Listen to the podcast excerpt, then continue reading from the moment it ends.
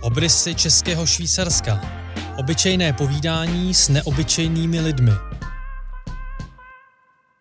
Dobrý den, ahoj. Vítám vás u dalšího dílu podcasty, podcastu Obrysy Českého Švýcarska. Naším dnešním hostem je rodačka z Prahy, teď žijící v Teplicích, ale jinak s obrovským vztahem k vesnici Studený a vůbec k krajině pod Studencem, paní Jitka Tumová. Paní Jitko, dobrý den. Dobrý den, já vás moc vítám. Vy nás vítáte tady přímo, my jsme vyrazili do terénu, jako teď v posledních podcastech několikrát. Vyrazili jsme přímo do obce Studený, kde paní Tumová bydlí, žije a jsme v nádherné staré Roubenici. Paní Tumová, vy tady jezdíte sem od 50. let do studeného. Čím vás učarovala a okouzlila krajina pod studencem? Já jsem do studeného začala jezdit jako dvouletá holka. A pochopitelně, že vesnice, která je obklopená nádhernou přírodou a krajinou, učaruje každému, na to šmalýmu dítěti, který má příležitost dělat svobodně velký lumpárny po celé té vesnici. Chudáci naši rodiče vůbec netušili, co my vyvádíme, ale je to kombinace krásy přírody a krásy té vesnice, která se mi vlastně stala druhým domovem ten, vypíšete ten druhý domov a já jsem na začátku neřekl, nepředstavil jsem vás i tím, že jste jedním z těch um, důležitých členů spolku pod studencem, kdy uh, spolek, dříve občanské družení, združení uh, obyvatel studeního z uh, Lipnice, Kunratic a eventuálně těch okolních dalších vesnic či uh, České kamenice, můžeme říct i Česko-Kamenická, vůbec té krajině pod studencem a máte za sebou spoustu aktivit. Pojďme, um, když se se, když přeskočím z toho, kdy jste sem jezdila, pojďme um, vkrátce představit i vůbec spolek pod studencem a co vlastně, uh, co vlastně má spolek uh, pod studencem všechno za sebou, ať už rozhledná, knihy, opravené památky a podobně. Takže nechám na vás, uh, jak představíte spolek. Já vím, že je to těžký, ale představit ho tím, co má uh, za Těžký sebou. to ani není. Ono to vlastně vyplynulo z celého zaměření a činnosti lidí, kamarádů, přátel, se kterými jsem se stýkala a přicházela do styku. A pak jsem jednou byla v Krásné Lípě na nádherný přednášce kterou pořádala Natalie Belisová společně se spolkem Drobné památky severních Čech a ty mě absolutně okouzlily.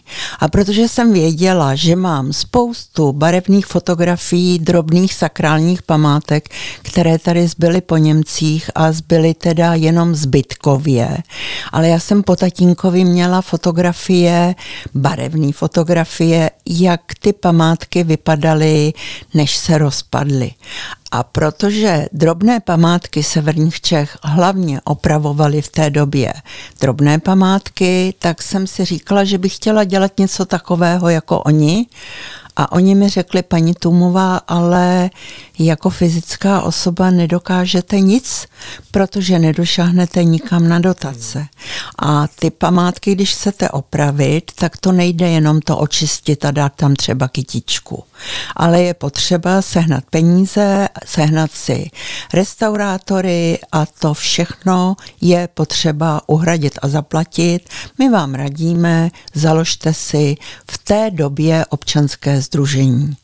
Udělala jsem to, bylo nás pár a přidávali se další a další a největší počet členů, který my jsme měli, bylo 83 lidí.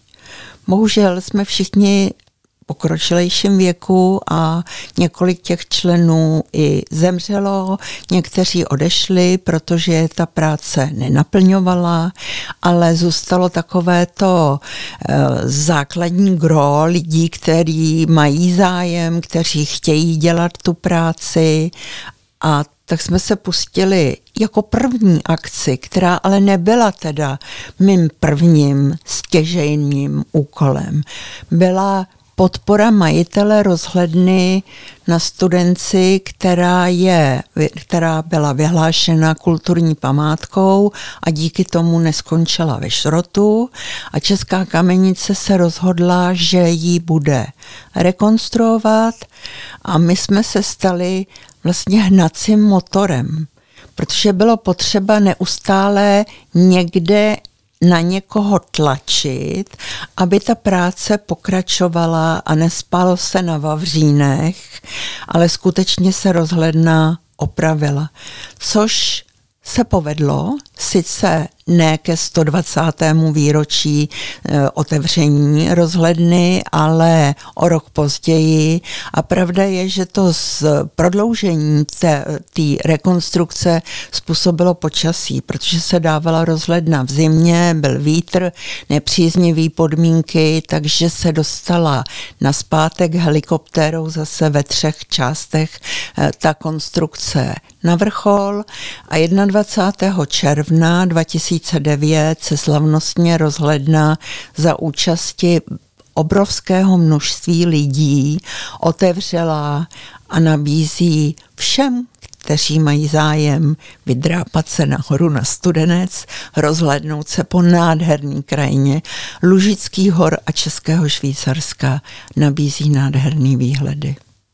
Já bych se vrátil ještě kousíček zpátky do historie. Teďka se bavíme o roce 2009 a když jste zmiňovala ten příchod vlastně sem do té krajiny a zahájení té práce na sakrálních památkách se združením lidí pod studencem, tak eh, to, je, to se bavíme o jakém období? ten základ té práce, společní práce, nejdřív občanského združení a potom spolku je rok 2007. Hmm. Ale ve mně vlastně ta chuť opravit ty věci nebo udržet ty věci, které tady po původním obyvatelstvu zbyly, vlastně zrála hrozně dlouhou dobu. Začali jsme sem skutečně jezdit v roce 1950. V té době stály všechny domy v Cím vesnici. 50 jich spadlo, skončilo v kopřivách jako rozvaliny a ty chalupy, které zbyly, jsou vlastně z 90% rekreační objekty.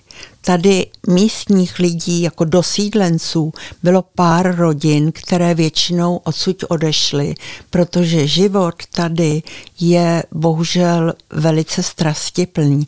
Pěstovat tady obilí a, a zemědělské plodiny bylo pro ty lidi hrozně těžký, ale ve mně furt zůstávala ta, ta, ta touha zachovat něco po těch lidech, kteří tady žili před námi.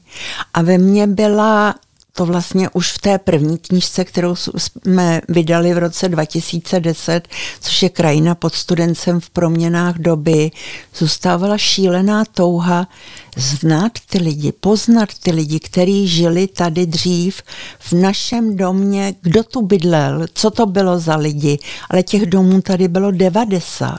Čili pochopitelně ta touha, tím, jak jsem sama teda dospívala, ve mně zůstávala a chtěla jsem, chtěla jsem vědět, chtěla jsem znát.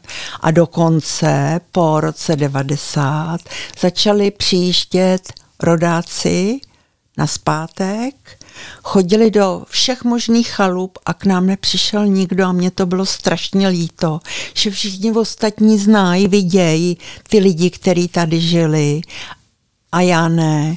A jednou se stalo, že přišel starý šedovlasý pán, omluvil se, že nemluví česky, že jezdí na, je, do jednoho rekreačního střediska tady ve Studeným, ale náš barák patřil k jejich statku a jeho dědeček byl. A celá rodina jejich dlouhodobě rychtáři a jeho dědeček starosta studenýho a tatínek byl studenecký učitel. A jestli může dovnitř do toho domku se jít podívat, protože naše chalupa je malinký výměnek k velkému statku, který dávno neexistuje. To je krásné uzavření životního koloběhu. Jaké jste měla pocity, když se tady objevil vlastně ten, řekněme, původní obyvatel? Bylo to strašně zvláštní. Pan Heinrich nemluví česky. Já mluvím velice špatně německy, ale naštěstí jsem vždycky v kontaktu s rodáky měla to štěstí, že přišel někdo, kdo fungoval jako tlumočník a z toho prvního setkání s panem Heinrichem a jeho ženou vzniklo vlastně velké přátelské pouto, kdy si neustále píšeme.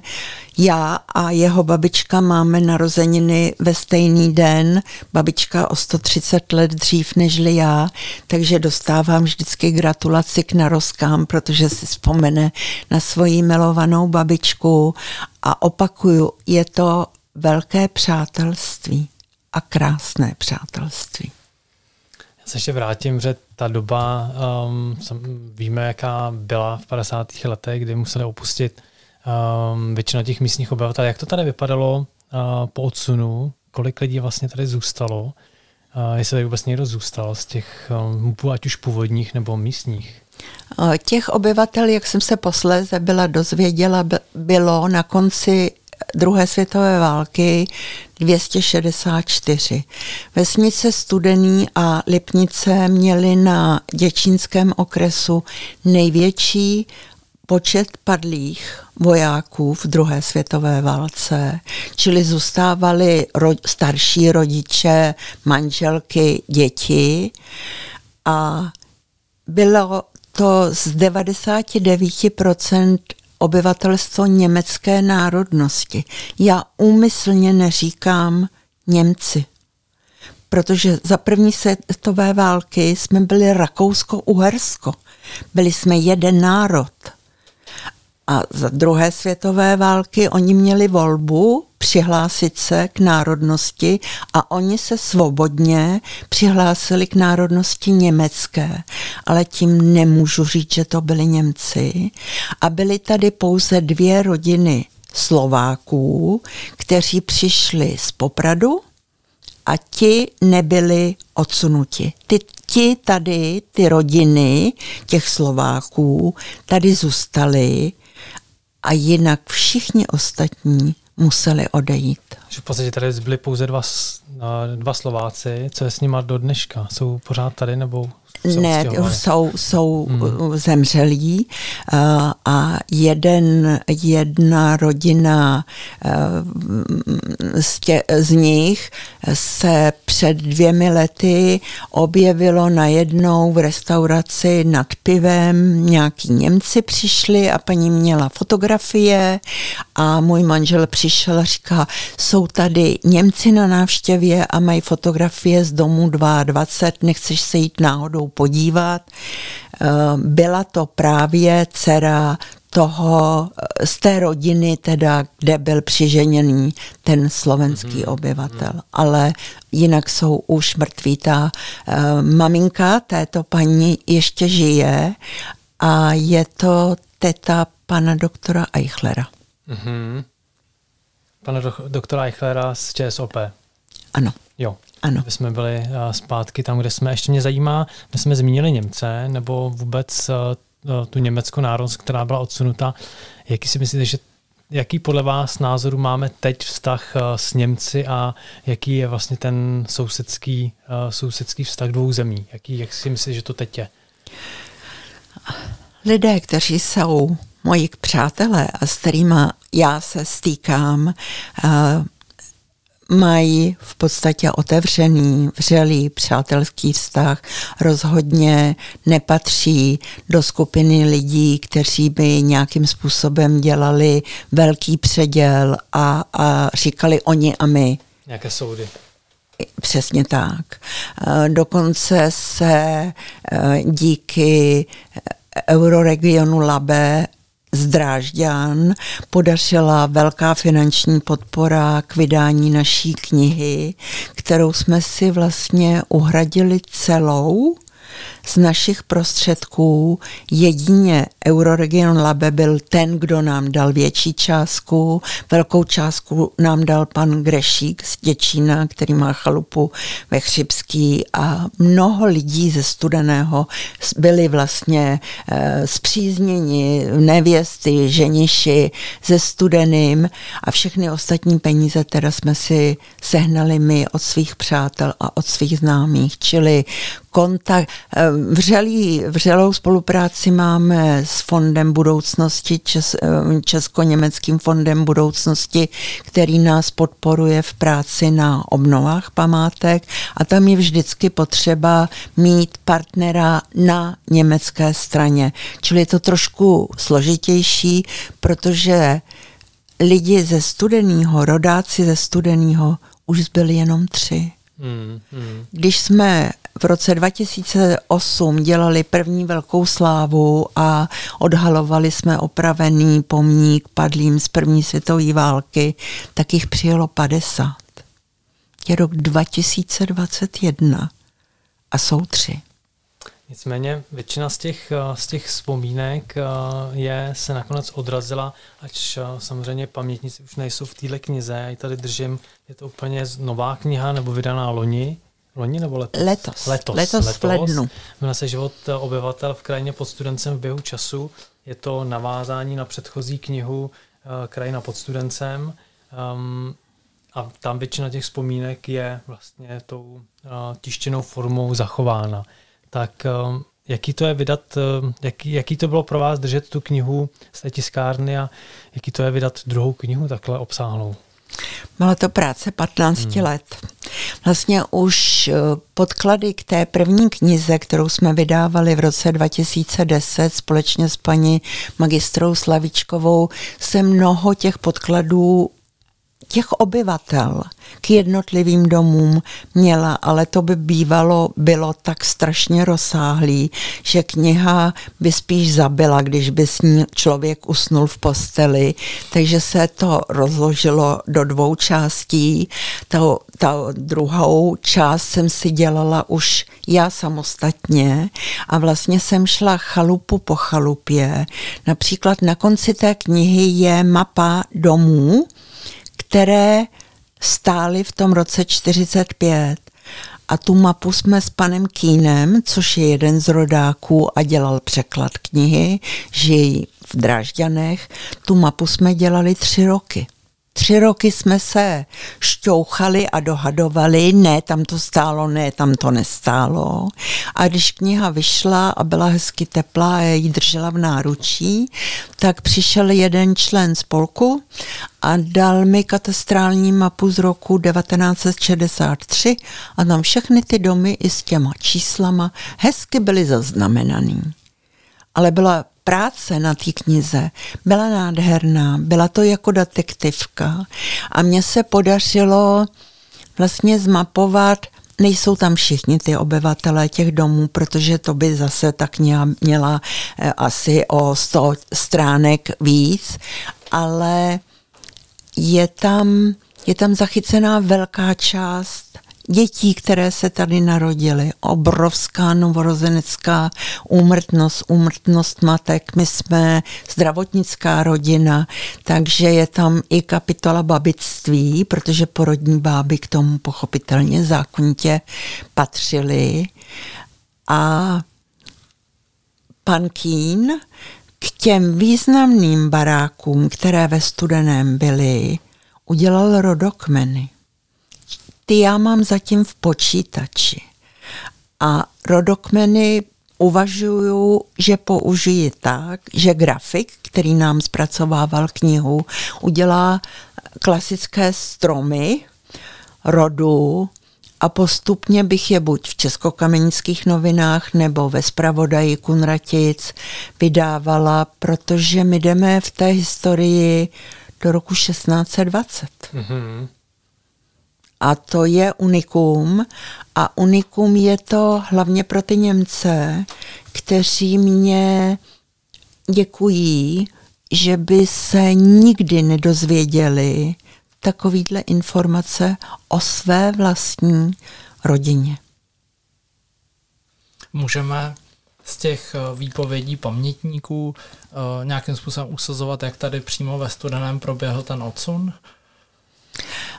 Mám jednu v podstatě velice smutnou událost popsanou, zažitou těmi lidmi na vlastní kůži, kdy do studeného přijeli od Chřibské na náves polské tanky, šli do školy, kde sebrali tatínka a maminku té pamětnice, která mi to vyprávěla a chtěli je zastřelit. A ty dvě malé děti se pověsily těm vojákům na ty zaprášený, špinavý a, a špinavý kalhoty a plakali a prosili, aby tátu a mámu nezastřelili, což se podařilo, akorát je vyhnali pryč z té vesnice a ty dvě malé děti zůstaly s babičkou a s dědou a potkali se a setkali se s nimi až v utečeneckém táboře v Rapštejně za hodně dlouhou dobu, ale ty, ty, ty rodiče zůstali naživu a odešli. Odešli do východní zóny Německa, tak jak ze začátku bylo převážně, vlastně do té západní zóny byly odsouváni až poté, co ta východní zóna Německa nebyla schopna přijímat ty utečence. A oni mluvili místním dialektem. Čili mluvili německy, ale jim nikdo nerozuměl protože to byla v podstatě zkomolená Němčina, a bylo Německo zničený, po válce rozbombardovaný, eh, drážďany, který lehly téměř popelem a tam zůstaly převážně ženy a děti a neměli co jíst a najednou do jejich rodin přicházeli, nuceně přicházeli další lidi a dokonce kompletní rodiny nerozuměli si jazykem a říkali jim cikáni z východu a vůbec je nechtěli. Čili ten, ten odsun odsud.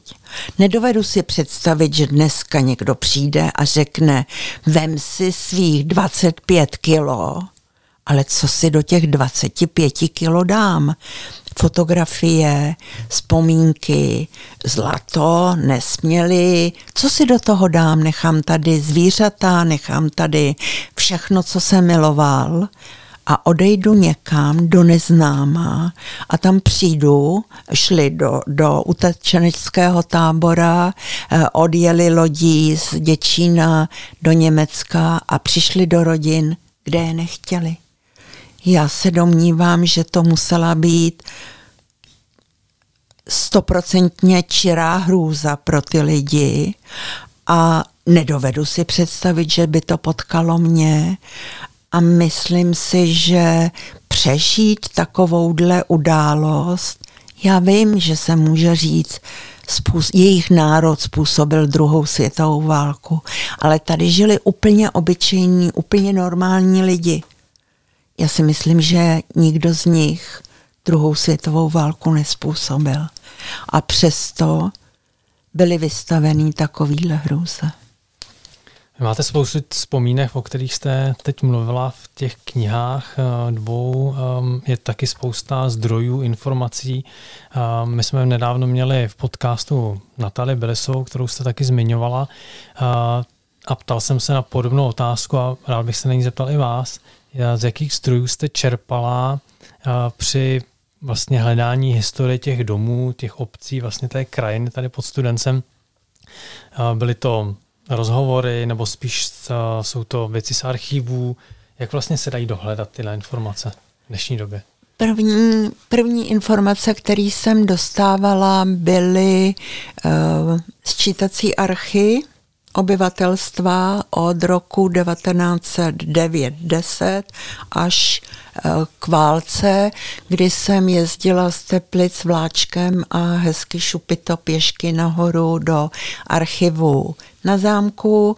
A tam jsem eh, báječně vycházela s panem ředitelem Němcem a s úžasným Petrem Jozou, kteří mě vždycky vytahli ten balík, ten, ten šuplík s těmi sčítacími archy a Petr Josef vždycky přišel a říkal, paní Tuma, co zase funíte jako ježek? A já jsem říkala, Petře, když já to nemůžu ani přečíst, protože to bylo vlastně psaný rukou toho sčítacího komisaře, který byl tady odsud z té vesnice, nebo tady místní, těžká upracovaná ruka, moje neúplně schopnost eh, číst německy. Petr do toho opřel oko a řekl, a teď to byl truhlář. A takhle jsem se dostávala k informacím o jednotlivých domech Studený a Lipnice. Hmm.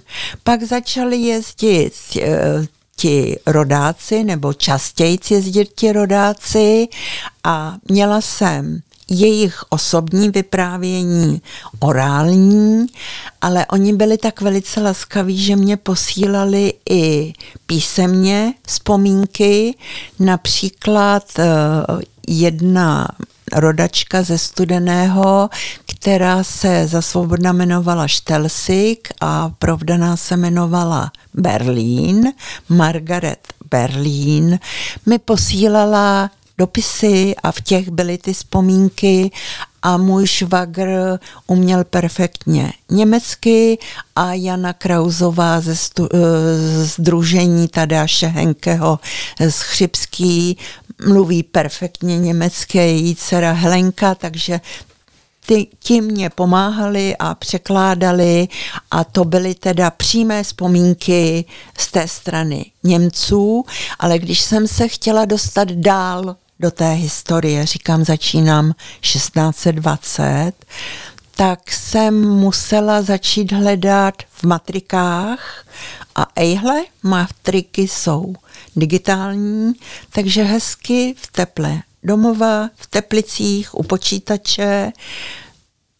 A trvalo to teda hodně dlouho, bylo to, bylo to občas velice náročný, protože kurent není jednoduchý a ani matrikáři neměli jednoduchou, lehkou a mm, krásno, krásný písmo, lehkou ruku, ale podařilo se. Jste říkala 15 let trvala činnost na té knize. Ano, 15 let. Vlastně ten, ten zájem o to, kdo tady žil, kdo tady byl, to ještě nebylo mm, tak, že jsem ti rodáci pravidelně jezdili a ten zájem ve mně byl tak veliký, že jsem si pamatovala všechny ty domy. Všechny ty domy. A najednou nebyly. Spadly do kopřiv.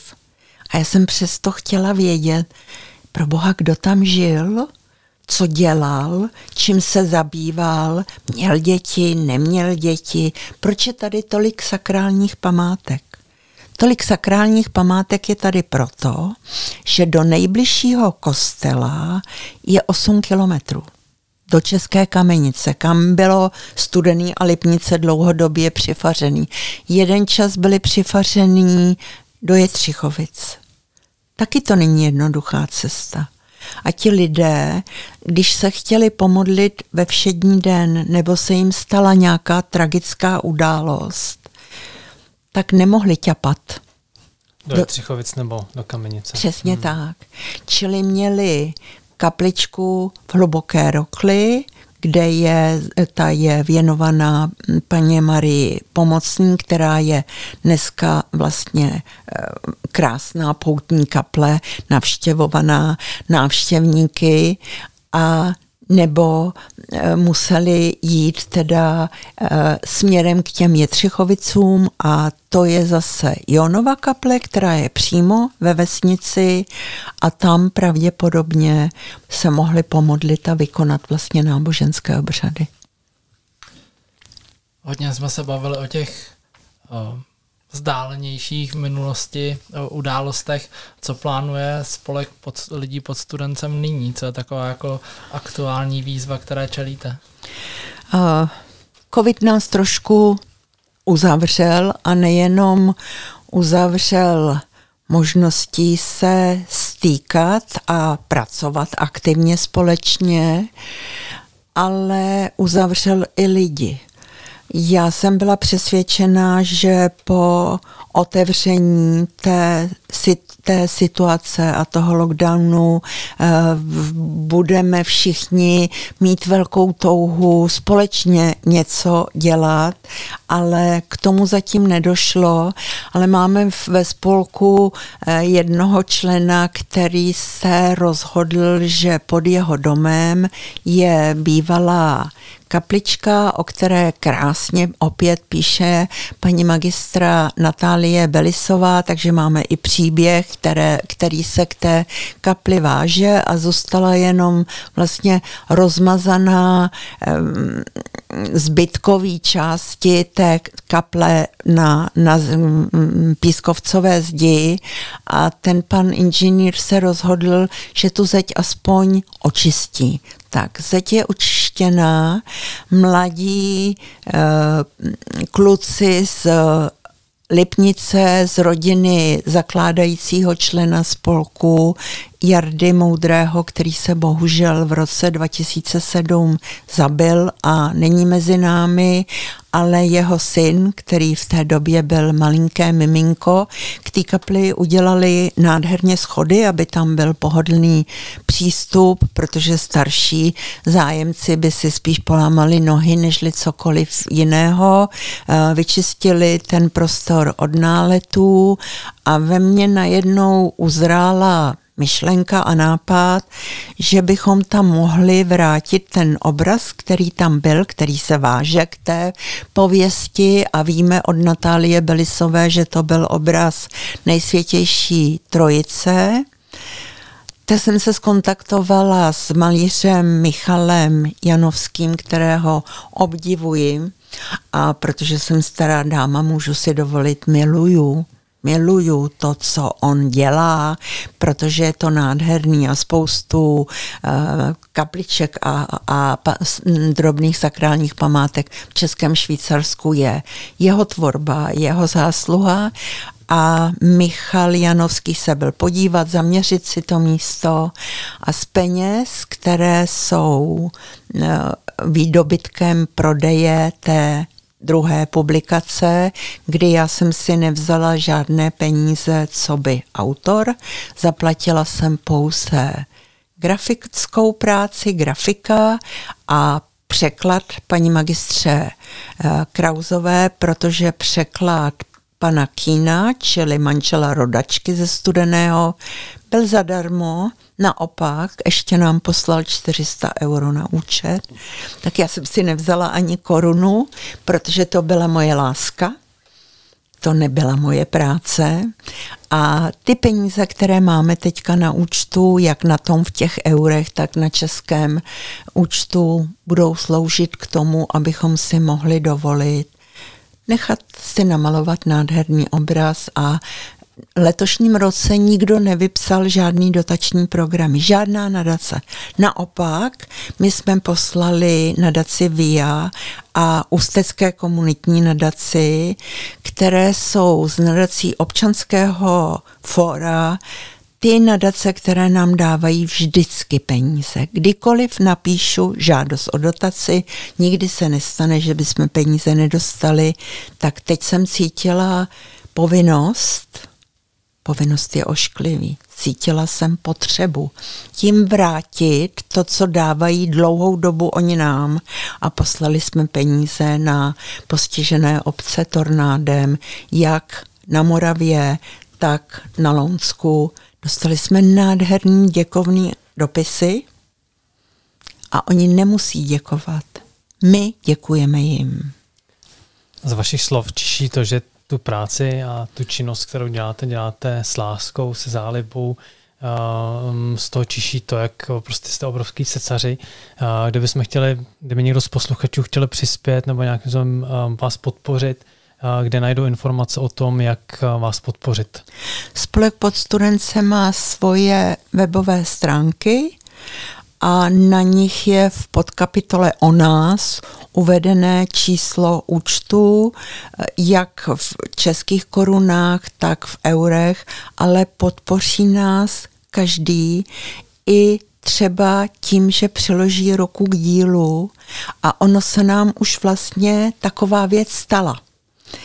Loni mě napsali dva staří lidé, přes 80 let, že šli naši zážitkovou trasu okolo obnovených sakrálních památek, která vede z Lipnice po bývalé kostelní cestě dolů ke studenému potoku a přes ten potok byl jedním chalupářem ze studeného udělaný mostek.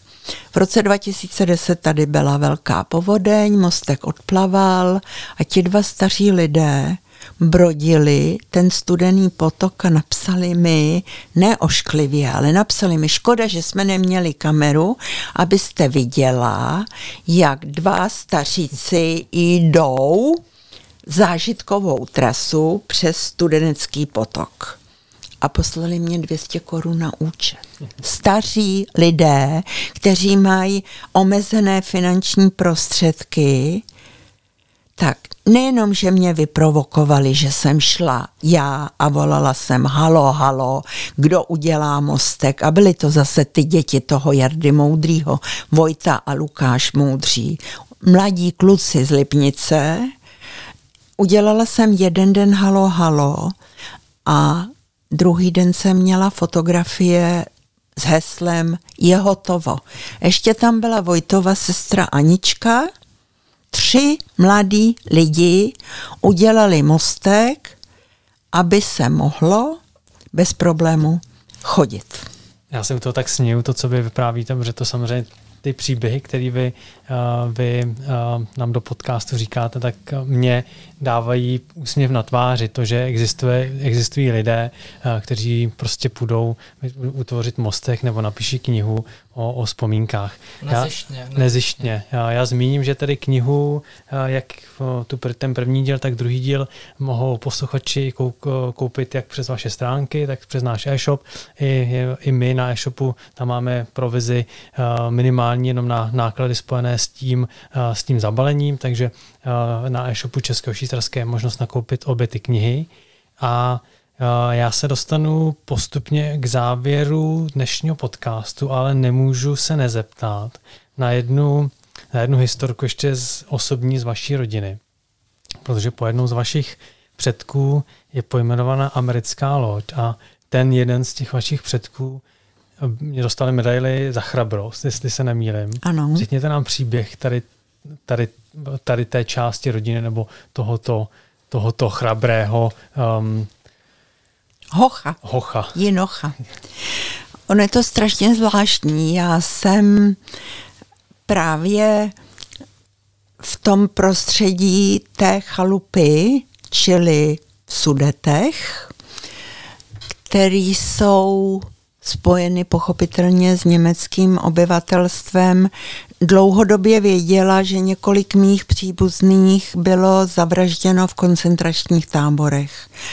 A tak jsem to, tak jsem to brala, že ta doba té druhé světové války byla, byla hrozná pro veškerý obyčejný obyvatelstvo, hrozná pro vojáky a čirou náhodou při hledání svých vlastních předků, protože nepátrám jenom po historii lidí ze Studeného a z Lipnice, ale pátrám i po historii vlastní rodiny, kdy jsem se dostala do roku 1725.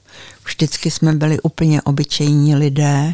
Nejbohatší byl jeden hostinský ve Světlé nad Sázavou a ejhle najednou mě u toho jména vyskočila informace o válečné lodi Spojených států, která je pojmenovaná po mém předkovi, který v Normandii, když se vyloďovaly spojenecké armády, padl, ale v tom boji byl do té míry chrabrým vojínem, že americká armáda svoji jednu válečnou loď pojmenovala jménem Micka a to je můj příbuzný.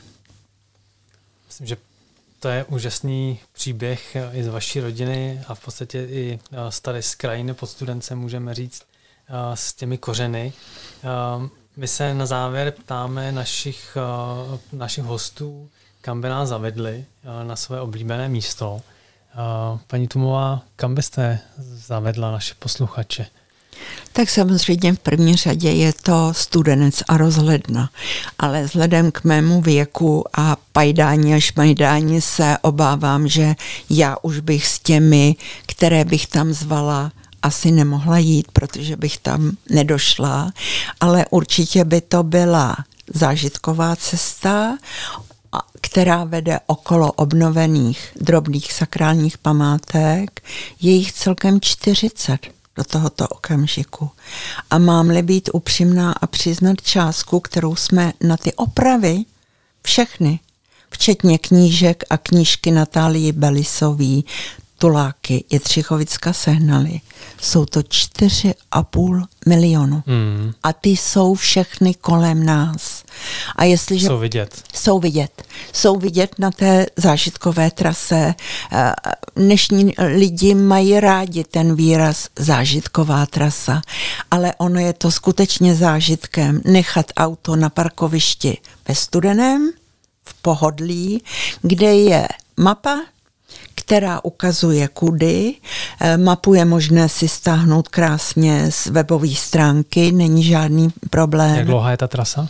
Je rozdělená do dvou částí. Jedna je 6-kilometrová a ta jde ze Studeného přes Lipnici právě tou kostelní e, stezkou přes ten nově opravený mostek a naspátek kolem Jonovy kaple do Studeného a ta další, delší tra, eh, trasa je přes eh, Pavlínino údolí, které je v současnosti neprůchozí, ale je to jenom na krátkou omezenou dobu, čili můžeme s klidem o tom hovořit. Vede k, bývalé, k koupališti v a potom tesanou stezkou nahoru, na zpátek do Rinartic a dolů k řece, k, což je Chřibská kamenice a na zpátek do Studeného a tam má 11 kilometrů. Paní Tumová, my moc děkujeme za mimořádně inspirativní povídání plné zážitků a nostalgie a e, Děkujeme, že jste nás pozvala sem k vám do studence, do krásné chaloupky a budeme se těšit na nějaké další setkání a povídání. Já moc děkuji vám a kdyby bylo na mě, tak si budeme povídat ještě zítra. Já myslím, že kdybychom měli, teď to řeknu těmi slovy, magnetonovou pásku dlouhou, tak budeme určitě ji namotávat, či kartu, SD kartu neomezenou, tak myslím, že se tady budeme povídat ještě hodně dlouho. Já ještě zmíním, že od mikrofonu se s, váma, eh, s vámi loučí Honza Šmíd z OPSky a taky můj kolega Míra Kokta a ještě jednou opakuji paní Tumová ze spolku pod studencem. Děkujeme, že jste byla s námi a že jsme mohli přijet. Děkuji já vám. Naschledanou. Naschledanou.